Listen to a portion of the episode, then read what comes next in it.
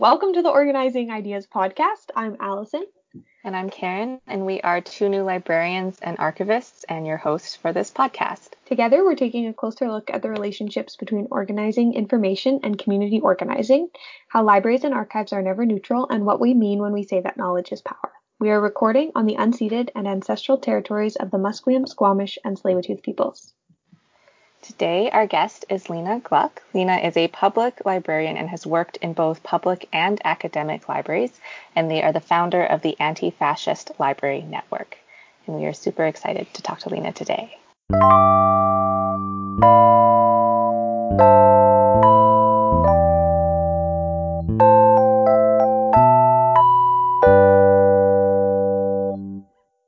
Is there anything you want to add an introduction or anything that you'd like listeners to know about you before we get started?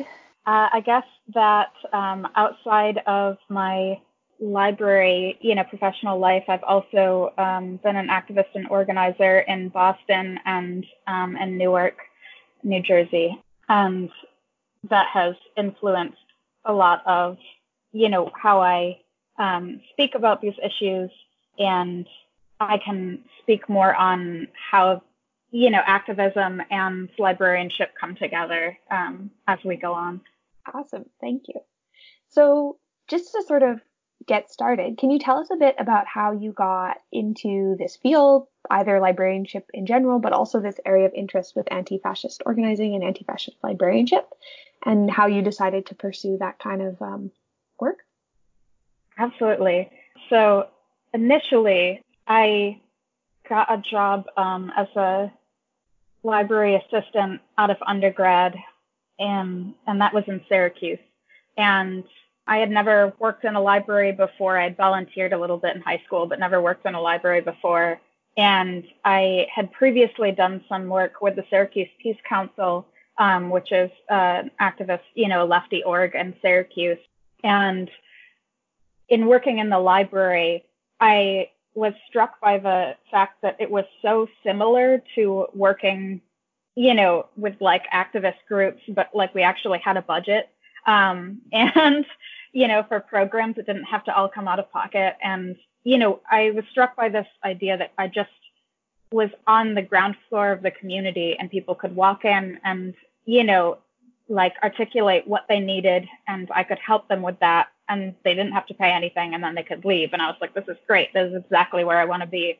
And so I ended up um, moving to Boston to go to library school at Simmons. And that was in 2016. And, you know, with all of that that that entails.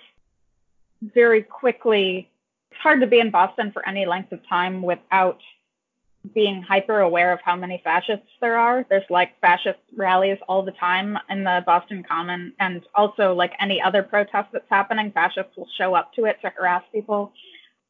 And so, you know, that became a very urgent thing to deal with, you know, in sort of everyday life as I got more involved in organizing there and being able to, you know, I, I was quickly motivated to do a lot of research in understanding fascism and fascist movements and you know how they've changed over time to be able to do that work of you know keeping people safe around that.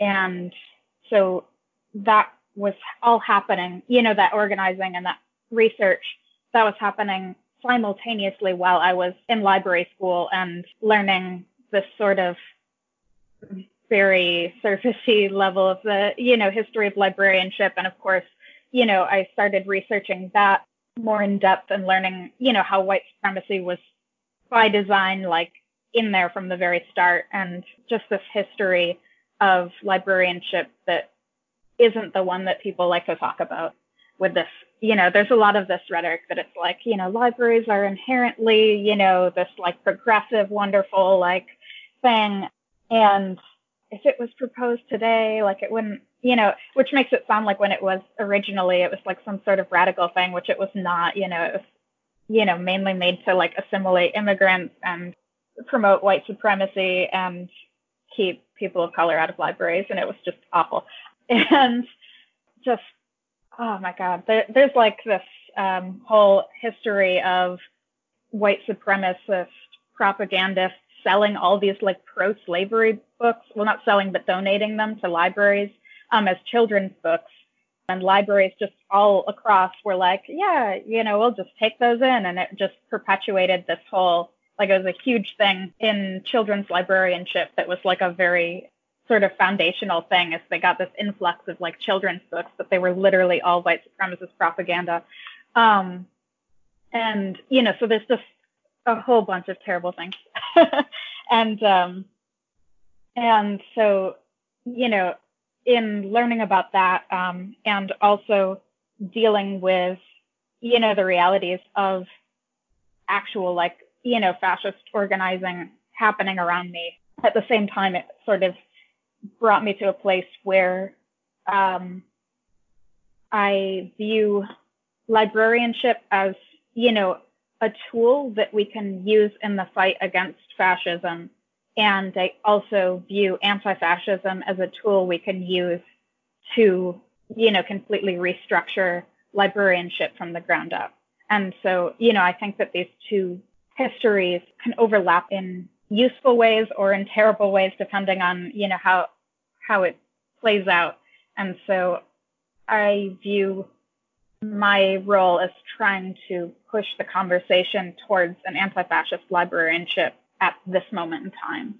Thank you. So you mentioned a lot of terms, and so maybe we can start with some definitions as well, such as like what is fascism and like what is anti-fascism, and you also mentioned the state as well. So maybe we can start with those three. Yeah, absolutely. So I will preface me talking about the definition of fascism with there isn't just one definition of fascism. Like if you look into the scholarship on it, different people have different definitions, and it's not even just a matter of like different places where they draw the line about what counts as fascism. It's entirely different frameworks. Um, and so, you know, in some of those frameworks, there's been some folks that will argue that fascism is essentially what happens when all the terrible things that are done during colonialism are like brought home into the main country's own people, you know, and used on their own people and, you know, acknowledgement of the horrors of imperialism and then that being brought back. There are some will draw heavy emphasis on authoritarianism, um, which I don't necessarily agree with as like a definition of fascism. I think authoritarianism is often a feature of fascism, but isn't interchangeable with it um, by any means, um, especially because some of the uh, more contemporary fascist strains happening, especially in North America, are advocating for a sort of decentralized fascism. And there are also like fascist movements, you know, there's eco fascists, there are very like fundamentalist Christian fascists that tend to focus on gender as much or more than they do on race, you know. And so what I would say when we're talking about defining fascism is we have to understand it as a living ideology um, that responds to material conditions. It is different in different places. You know, there's different strains of fascist movements in the same way where, you know, there's many different movements of any ideology. You know, you think about how many different forms of feminism there are, you know, and there are many different forms of fascism. And one thing that I view um, as a you know, defining factor of fascism is the idea of supremacy, of the idea that on either a biological or, you know, God given level, you know, there are certain social groups, social identities that are innate and that are superior to others, and that there is always going to be this idea that the deaths of people who are identified as lesser groups you know, their deaths are either going to be inevitable or actually like a good thing. You know, they're framed in that way that it's like either it's just natural, it's the way it is, they're going to end up dying one way or another, or it'll actually benefit us if, if they die. And one of the things that's important to note is that white supremacy and white nationalism aren't necessarily the same things. I used to view them as very interchangeable, but I did a brief internship with Political Research Associates, which is an organization that basically tracks the far right and supremacist groups and then like uses that intel to help activists um, and you know putting it into digestible frameworks and one of the things that was really important that i learned there is that it's important to talk about the difference between these two because the united states is a white supremacist nation. We are founded on white supremacy and that continues to be um, integral to our very structure. And at the same time there are um, white nationalist groups, you know, these independent fascist groups that do seek to abolish the United States as it stands because they want something that is a different version of white supremacy. You know, they're looking for an ethno state. And those have some interplay where, like, white nationalists, you know, are getting into the realms of power within the United States. And it's important to note that the line between what is fascism and what is not isn't necessarily the line between what we can survive and what we can't. You know, it's not necessarily the um, defining moral line because white supremacy is already fatal. Like, it already, you know, our nation has already committed genocides and these are ongoing, you know, already atrocities already crimes against humanity. And so we don't need to assign a fascist label to condemn white supremacy, you know, in the way that it's structured in this country, because, you know, even, you know, we're, we're all implicated in this. With that said, also, I view fascism as involving this form of supremacy, right? And what is currently happening, especially due to the pandemic, is we are seeing more and more of a eugenicist logic that is being promoted. And I view this as completely fascist because they are arguing that a percentage of the population who are, you know, disproportionately disabled and racialized are it's either inevitable they're going to die or it's a good thing for the economy. Um, and that's what's being argued. And to me, that's like an, you know, unequivocally fascist argument. And that form of blatant disregard for human life is something that is, I would consider an element of both capitalism and fascism, but it being filtered along these very racialized um, and eugenicist lines is a very like fascist practice. So that's kind of a complex answer um, because it's a complex question, and I suppose, and in a way, my rambling over the definition is so I can't really be reduced to a clear soundbite because I really do encourage people to look into scholarship around fascism themselves and figure out how this um, fits within other networks and how it has appeared differently in different points in time and what we're really talking about when we're saying we're opposing fascism. As far as defining anti fascism, anti fascism is, um, in its simplest, it is opposing fascism and being willing to do something about that. Anti-fascism, you know, you can make the argument about it beginning in different points, but um, the most common to direct people towards was anti-fascist action, which began in Germany, opposing Nazi Germany, of course, and um, that was primarily, you know, socialists, anarchists, communists trying to come together to stop the rise of Nazism there. And you know that um, symbolism is brought forward today in a lot of anti-fascist struggle. And there is sort of a difference in how organizing works when you are resisting fascism that has already taken government control versus fascism that are independent groups trying to build and vie for power. That is something that I think is is useful to talk about or to think over in a tactical perspective because we're at a really unique moment right now in the United States where you know there are fascist actors in government and then there's also fascist groups organizing independently of that that have overlapping but sometimes distinct goals and can take a lot of different forms and so it's a very multifaceted and complex struggle that's happening as far as defining the state, it's also more complex than it sounds. You know, when I talk about the state, I'm I'll phrase it as the interplay of the governance of a settler nation with the interests of capital. So I, I guess that's how I would articulate those three. And I think that talking about things from an anti-fascist perspective and talking to anti-fascists in general, you'll often hear discussion about this three-way battle um, that's happening between anti-fascists and fascists and the capitalist state.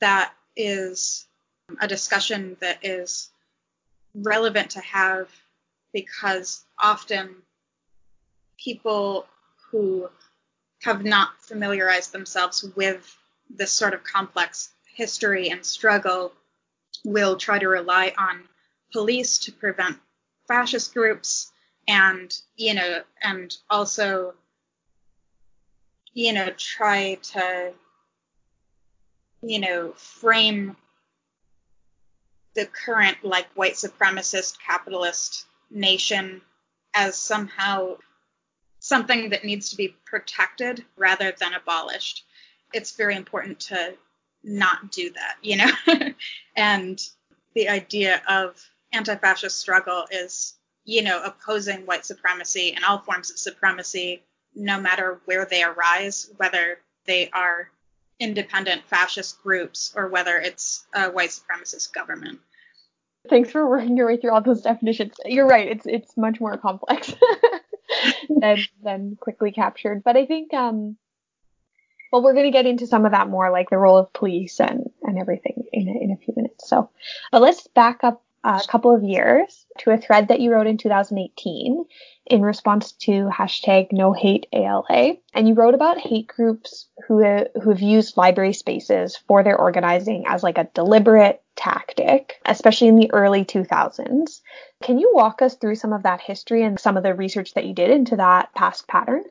Absolutely. So, one of the things that I noticed in that piece of ALA uh, justification for inviting hate groups in was they were citing cases in which libraries had denied use of meeting rooms to white supremacists, and the white supremacists had sued the library and won.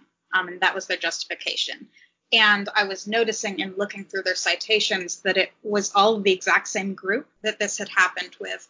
And I wanted to, you know, investigate more into that and I ended up learning that um, this particular neo-Nazi group um, called World Church of the Creator and is now called the Creativity Movement.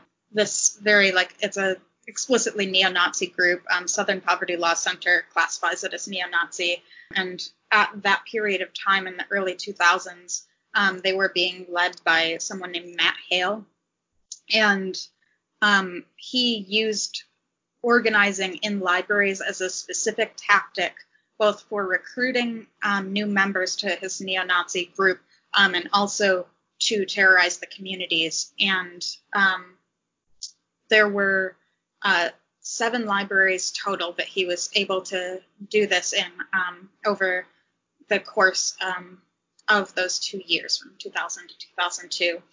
And that started in the Bloomington Public Library in Illinois, um, well, Wallingford Public Library in Connecticut, Schaumburg Township District Library in Illinois, Martin Memorial Library in Pennsylvania, Tabb Library in Virginia, Lucius Bailey Memorial Library in Virginia, and Baltimore County in Maryland. And at each of those, the play was essentially you try to reserve a meeting room, often under the guise of a more innocuous sounding program which then, of course, quickly reveals itself to be white supremacist in nature as the event gets closer. And if the library fights that and basically is like, we're not giving our meeting room for you to organize, then they threaten to sue the library, um, often on grounds of First Amendment violation.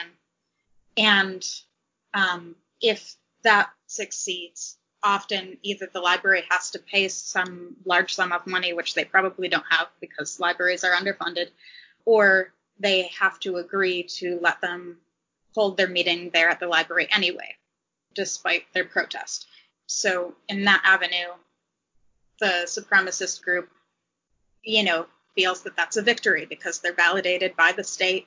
And, you know, we're seeing this, you know, very clear, like, you know, the white supremacist state is rewarding the independent, like, neo Nazi group. And, you know, and so they're working together. And then, of course, if the library doesn't do anything and allows it to happen, then, you know, that's also, they see it as, you know, state approval of what they're doing and a way to further recruit because they're reaching more people. And also, importantly, it's fundamentally a tactic of drawing marginalized people's humanity into the realm of public debate because this is going to make news and it will give them a platform and they will be able to start conversations about whether or not these points are true. They'll have people, you know, be willing to debate them. They'll have people willing to talk about these issues and um, ultimately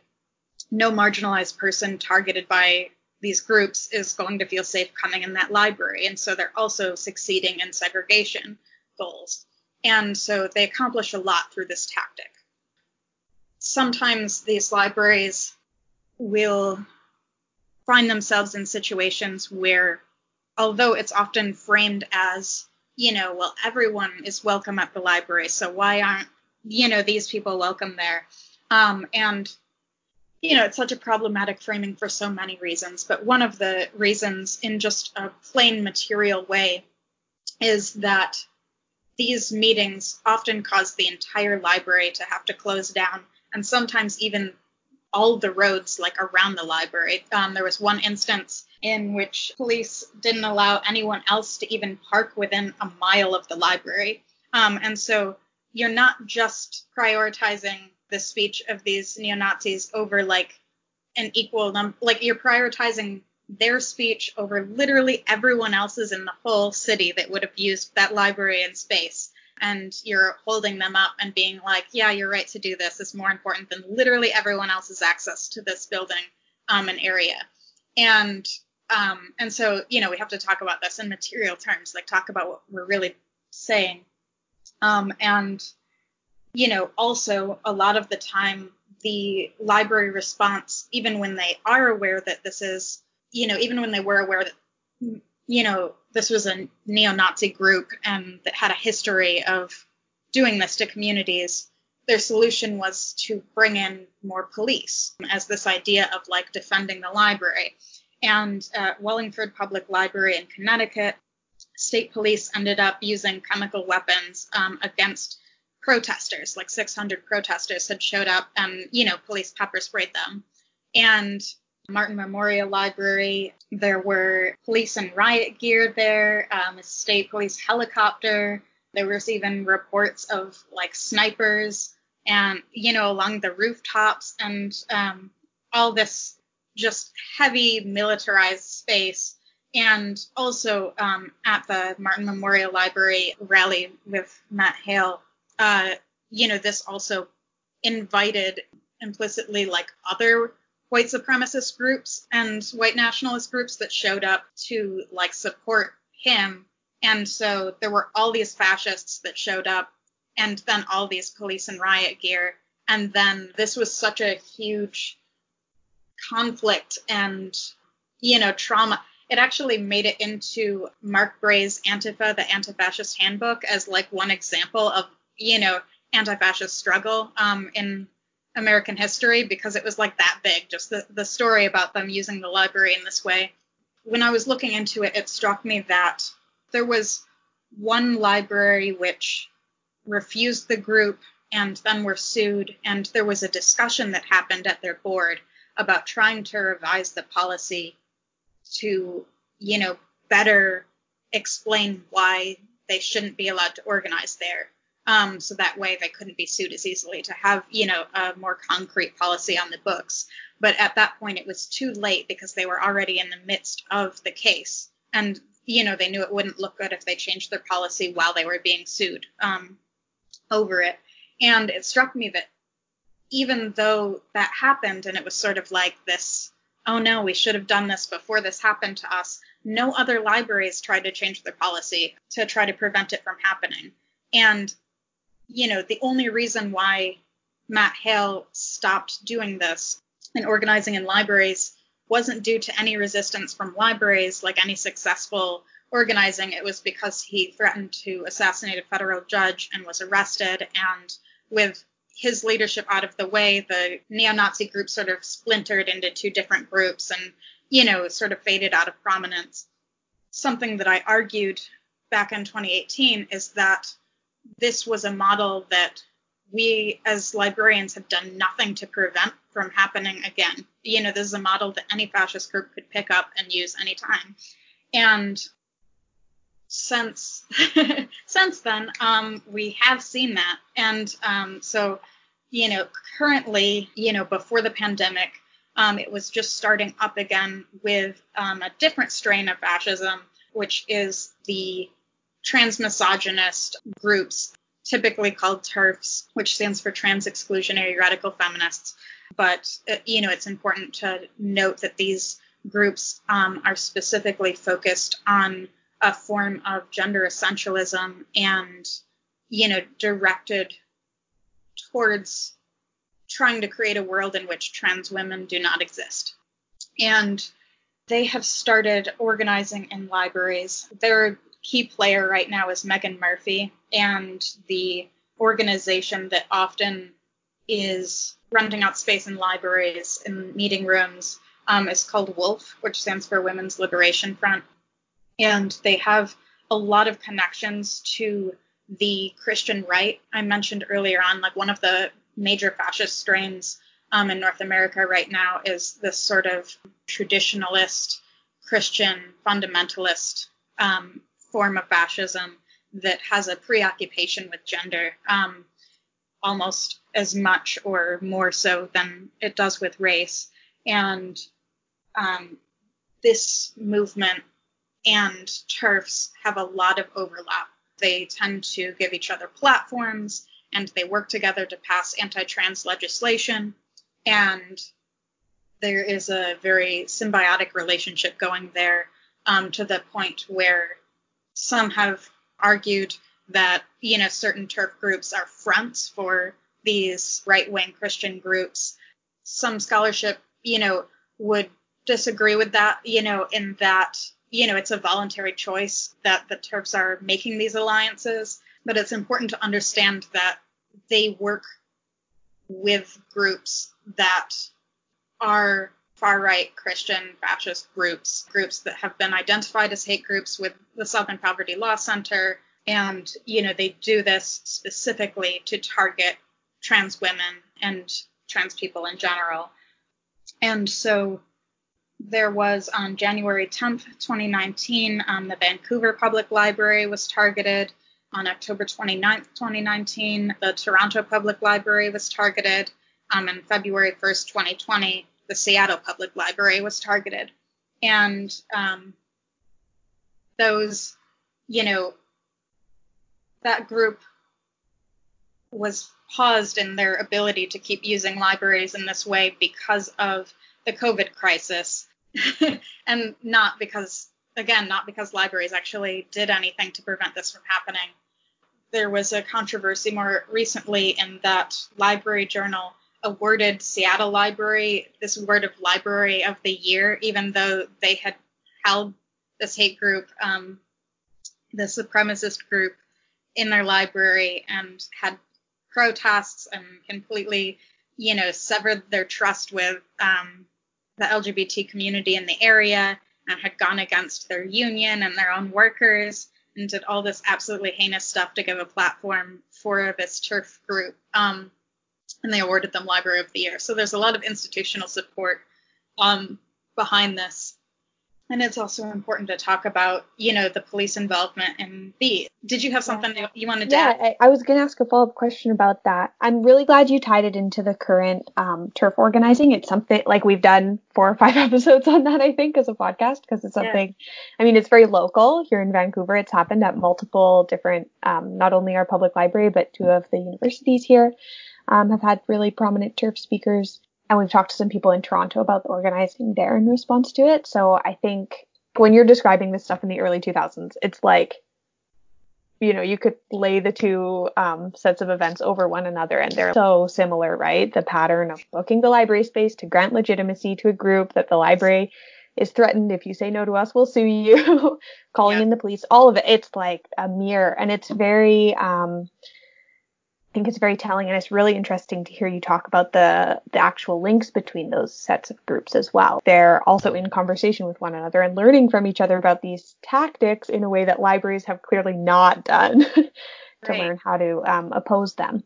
And when you were describing that scene, I forget which town it was in, the one mile radius of no cars being allowed to park or anything, totally in my head is playing out the images of um, the Toronto Library branch when the when Meghan Murphy was talking there. There's police all around, kettling protesters. Um, so yeah, it's very similar. So yeah, so to like shift into that conversation around the role of police in libraries and in relation to fascist organizing. Right now, there's calls in the library community for libraries to not work with police, questioning the role of private security in libraries as well to kind of take us back a step before we get into like how those two things fully intersect, do you want to talk a little bit broadly about how libraries work with police and private security, like what those relationships look like? Yeah, um, so it is a very big question. It's going to be another one of those very complex, convoluted answers. But all of our institutions um, are interwoven with police. Um, it's it's one of the things that is so difficult about the sort of monster of the prison industrial complex is that it isn't everything. Um, there's so many different paths to incarceration, and it's so rooted um, in the control of people of color in this country, and especially of Black people you can look at the history of policing and you know it primarily comes from slave patrols. It comes from um, you know different um, structures of suppressing protesters um, you know and labor organizing. These were like the foundational forms of what police evolved from you know before police um, you know this is how it came into being um, and I definitely encourage people to look more into those things. And I can I can send over some resources too that you could include in the in the podcast description. Um, but it's really important to think over the history of policing and how policing seeks to control the population for the benefit of capitalists and specifically white capitalists and how it seeks to control people of color, um, their movement, their behavior, everything. Um, and that is still exactly the case today. It still functions for the exact same reasons. And we can look at a library where we have a policy where you're not allowed to sleep, right? And you can look at how if a policy, you know, is enforced and, you know, the person doesn't want to, you know, obey the librarian, then the librarian's next call is usually to either call security or to call police, usually both of which are armed. And so you have this power setup where, you know, and we're talking about librarianship, which is over 80% white. Um, and you're talking, you know, about a group of you know white people who any situation in which they want to flex power they have access to the use of state violence. That is where librarians are deriving their power from. We're talking about this interplay in the carceral system, and libraries are very bound up in this currently. Um, the library where I work at now, there are police stationed literally right when you walk in the front door, are armed police. They're the first people that you see before you even see a librarian, you see police. It's a very interwoven system right now. There's current conversations happening in the library world about divesting from police, and these are evolving conversations because the level of involvement with police and what that involvement looks like and what you know structures are in place that are maintaining those are different on a library by library basis. Even though this issue is um, very systemic and structural the ways of addressing it often have to do with local politics and you know addressing these within communities. You know there's a lot of conversation in in abolition work in general where people will say get rid of police you know what will we replace them with? And um, i think a lot of the time people are expecting like just one thing to be like oh yes you know this replaces police this one thing. And it's like something that i try to talk to people about is that you know police and prisons that's like one tool.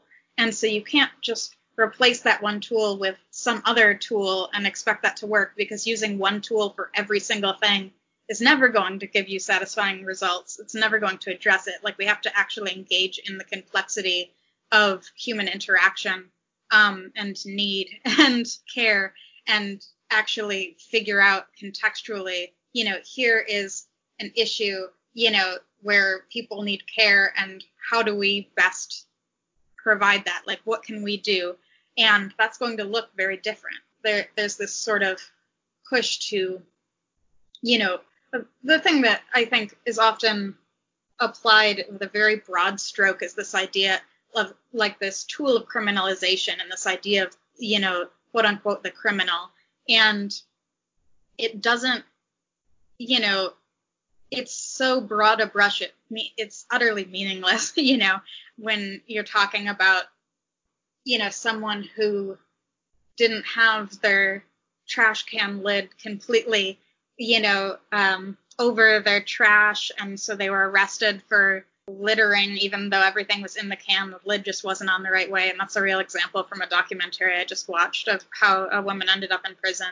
Um, and you're, you know, you're talking about that in the same, you know, with the same words as you're talking about, you know, somebody who you know, murdered someone and with the same words as somebody who, you know, sold drugs, with the same words as somebody who's engaged in sex work, with the same words of some, you know, and like it's so many different issues. And of course, you can't solve all of those with the same thing. Like some of them don't even need to be solved. And others, like it's about actually addressing hurt and care.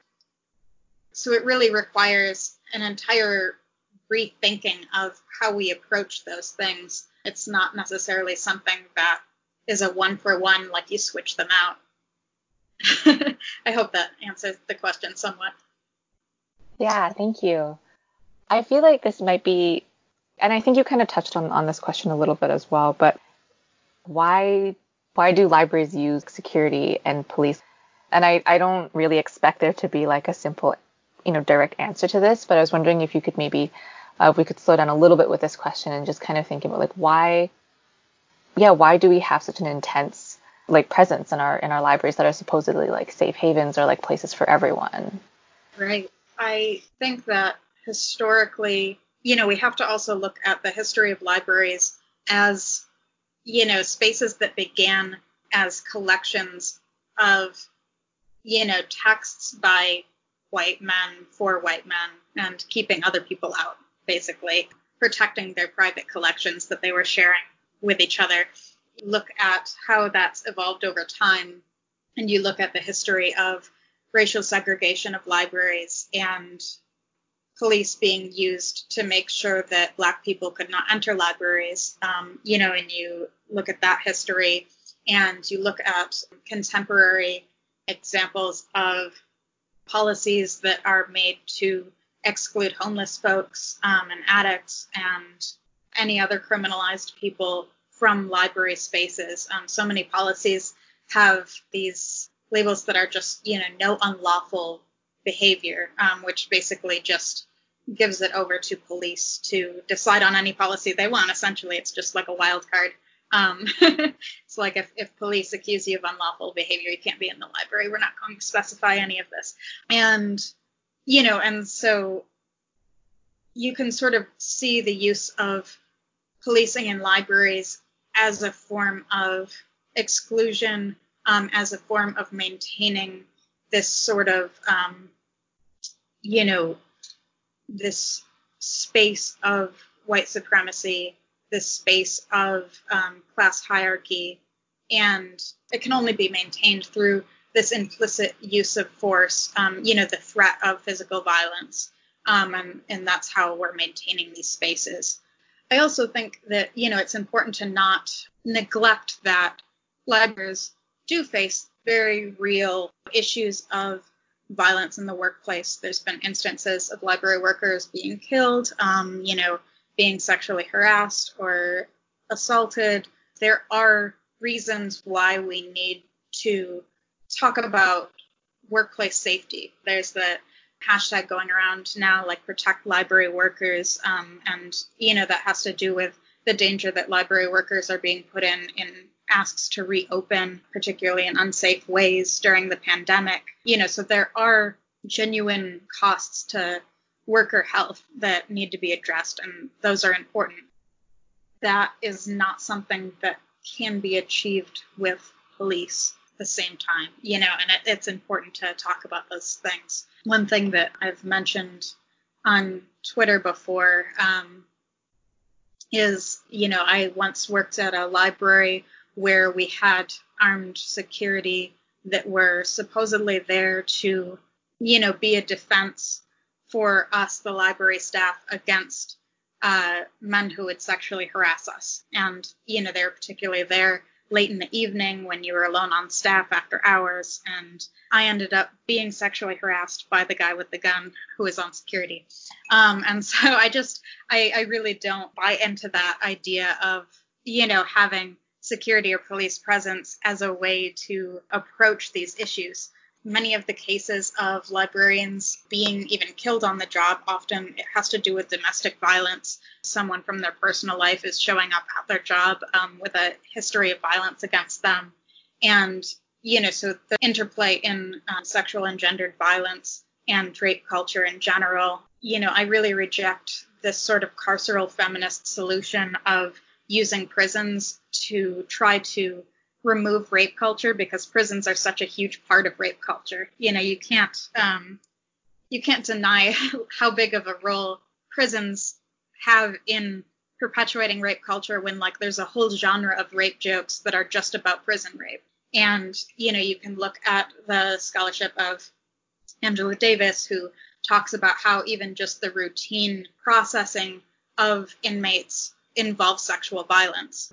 These strip searches and cavity searches, and you know, just routine sexual assault that happens against um, incarcerated people every single day. You know, you can talk about prisons as these, you know, locations of abusive control. the master's tools can't dismantle the master's house. You know, you can't dismantle rape culture by using a force of it. And so, you know, I think that you know, a big task right now is to find ways of building safety in libraries, you know, that honor workers' bodies and minds and are trauma informed and have a real basis in the material realities that workers face um, and, you know, allow for labor organizing and building that safety outside of police. And that's something that the Anti-Fascist Library Network has been working on for some time. We have um, different channels for different issues, and one of them is specifically focused on, on that task. I wanted to ask you about that. Yeah, how people might go about starting these conversations in their workplaces about the role of police, the role of security, and also about the Anti-Fascist Library Network. Like maybe that's a place where people can help like I don't know, build those skills or, or develop like understandings of this. So do you want to talk more about the organizing that you're doing as a group and what you're doing, how people might get involved?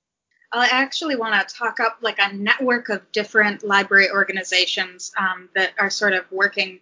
Um, you know, there's a lot of overlap in them. Um, so the Anti-Fascist Library Network is basically, you know, a space for anyone who has anti-fascist values and believes that the information field can contribute to broader anti-fascist practice. Um, then there is um, CritLib or critical librarianship, um, and those are like conversations on um, Twitter and sometimes in real life, though not during a pandemic, um, that have to do with you know approaching librarianship in a critical way. Um, I, I, led a CritLib discussion on um, you know safety outside of police um, and policing in libraries a while back, and so that was a useful place to start those conversations with people who maybe hadn't had them before.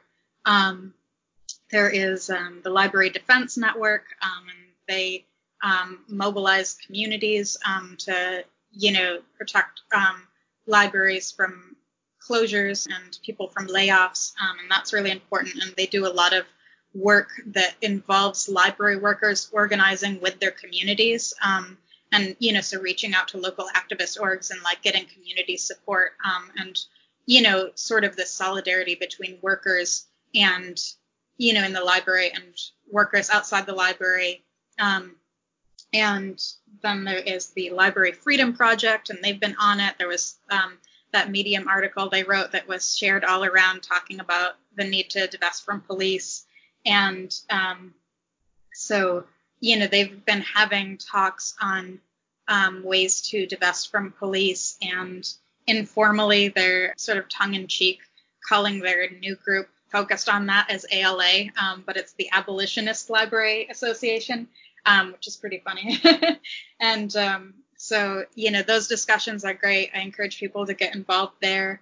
Um, there's also uh, LibRev, which started as a um, conference on, you know, radical librarian organizing, um, and so now there's like a online forum for that that prioritizes like labor organizing to improve libraries. And there is some talk of building a national library union, which I think would be really cool because, um, you know, while some librarians are unionized, a lot of our unions overlap with police unions, which are which is very problematic. And um, I think that it would be very useful as a step in divesting from police to not have our unions be all mixed up with each other. Um, because I know in my experience, um, the library union for my library is, you know, also for police and, you know, for a bunch of different city workers.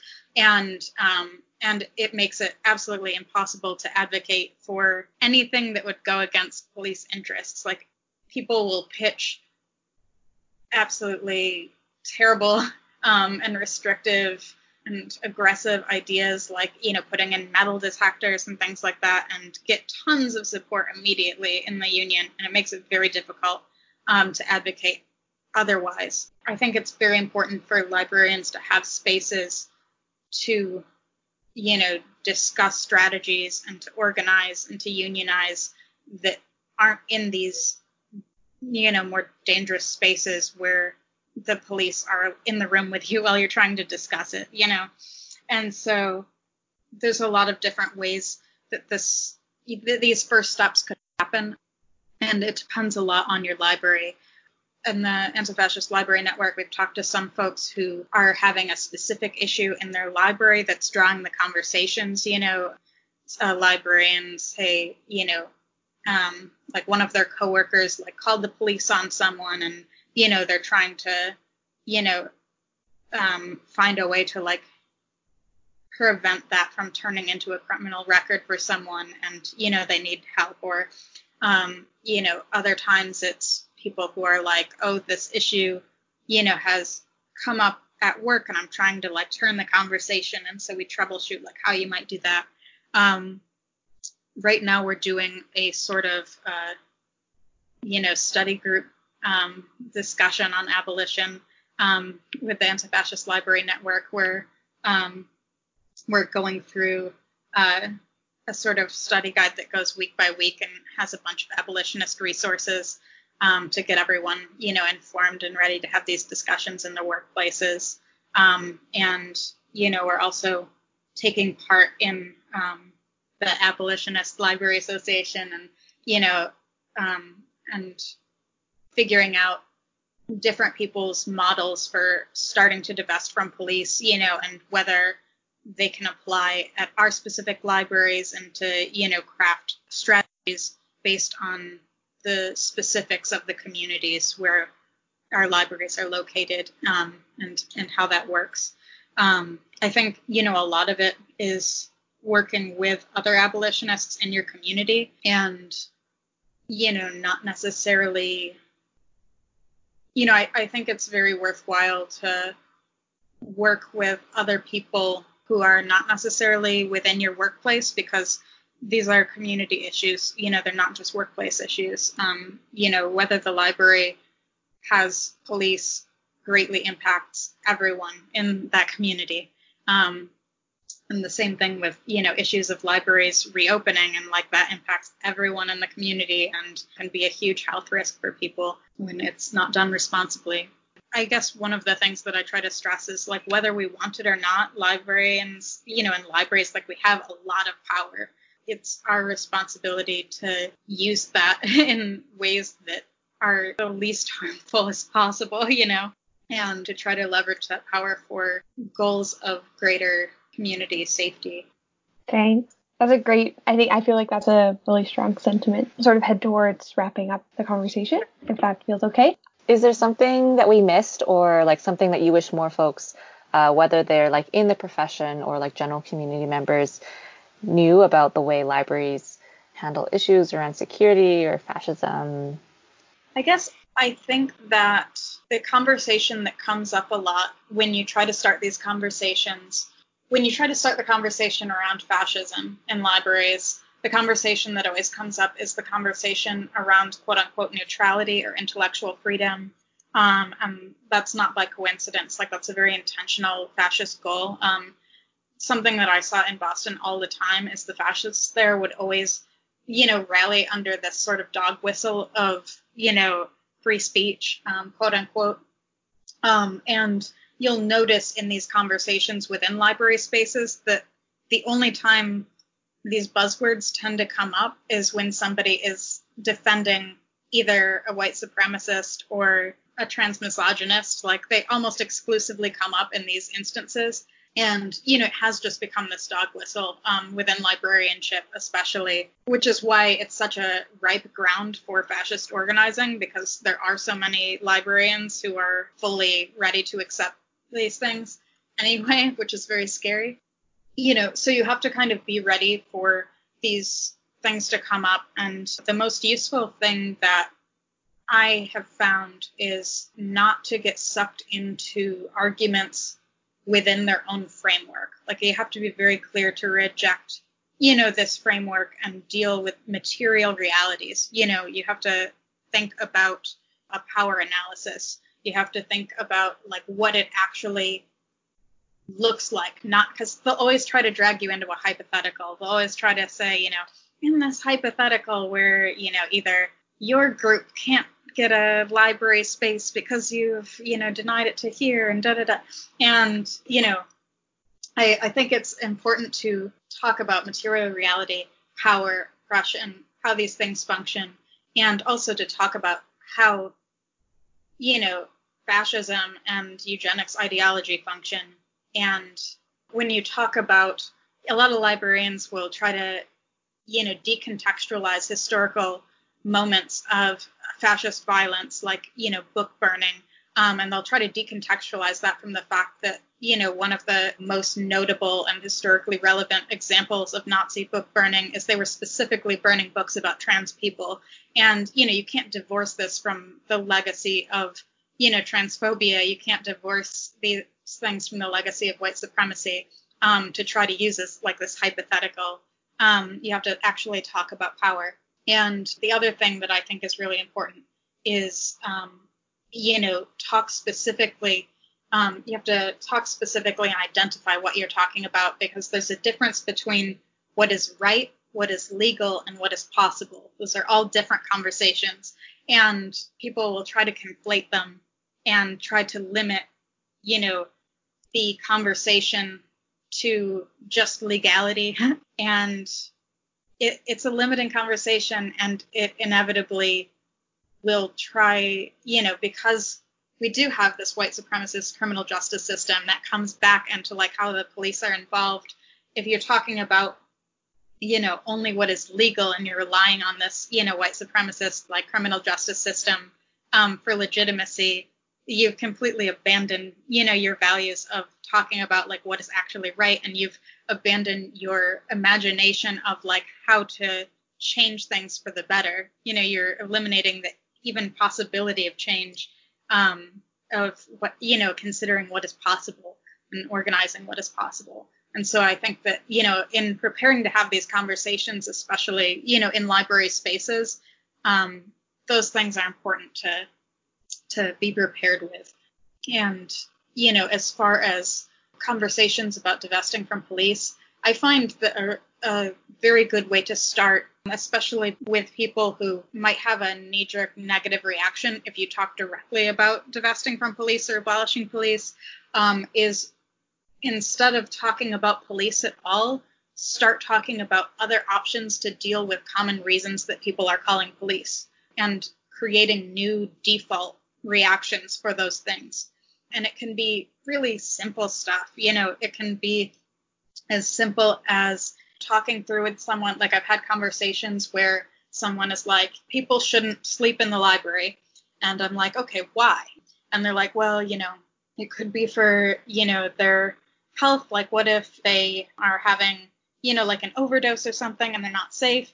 And I'm like, okay, so, you know, maybe the solution to that is to check on them and see if they're doing all right. And if they are, you can let them sleep. And otherwise, you know, maybe we can get Narcan training you know, so we can respond to these things, you know, because if you're talking about a health issue, we got to respond with healthcare and, you know, just sort of like talking them through the process of their connections, I find is really useful rather than just being like, oh, this one tool that you know how to use, you can't use it, which makes people panic. Instead, offer them other tools. And I, I find conversations are much more constructive that way, and you get more progress and it might be more gradual, but it's a way that I've found to approach these conversations with people.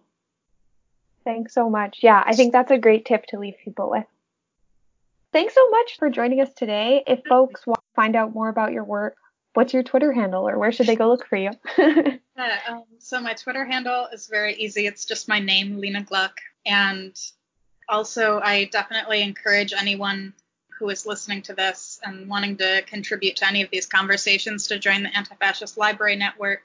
Um, we're open to any anti-fascist library worker or archivist or museum worker or library student or anyone involved in information science in general, you know, with anti-fascist values. There's a application that I can give to anybody, so feel free to like DM me or tag me on Twitter and I'll send it over and you can join. But we're always, you know, glad for new people and new energy and the more the merrier.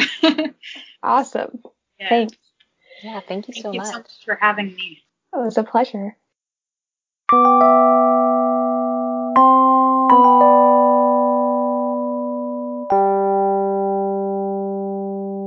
We can be found on Twitter at organizingpod. That's organizing with a Z and not an S. Our email is organizingideaspod at gmail.com, and our website is organizingideaspod.wordpress.com, where you can find links to things that we've mentioned as well as transcripts to the episodes.